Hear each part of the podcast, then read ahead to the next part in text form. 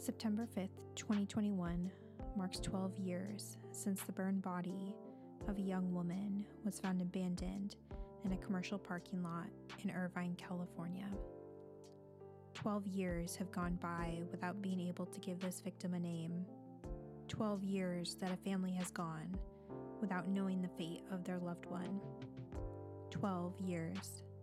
Two brothers have admitted to her murder, yet her identity to this day remains unknown. This case is not a who done it, but rather a who is she. This season, we will try to put a name to a woman who for 12 years has been referred to only as the Irvine Jane Doe. My name is Megan Brooks.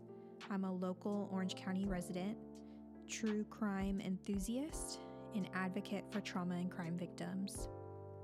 16 months ago, at the height of the COVID 19 lockdown, I decided to make the most of my time and started to research Jane Doe cases in my area.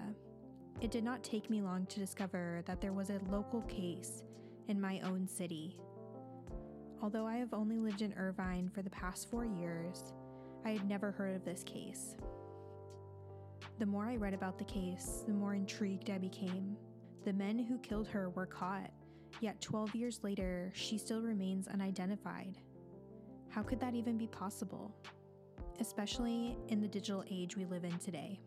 I decided that as an ethical consumer of true crime media, that it was time for me to give instead of take. It was time for me to put in work and effort to help give a victim her name.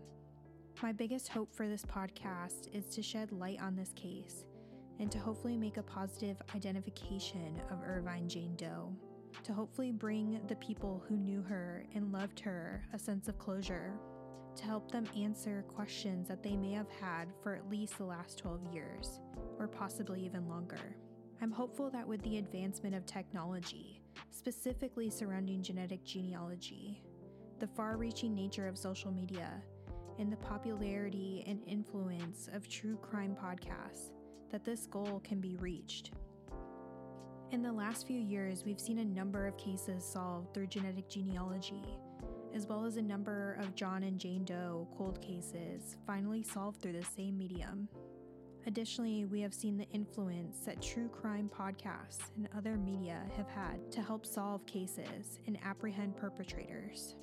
However, unlike other true crime podcasts, I will not, as of now, be able to interview any of Jane's family members, friends, or people who knew her and loved her. As much as I would like to, I will not be able to devote numerous episodes to tell you about who she was and explore the life she lived prior to her murder.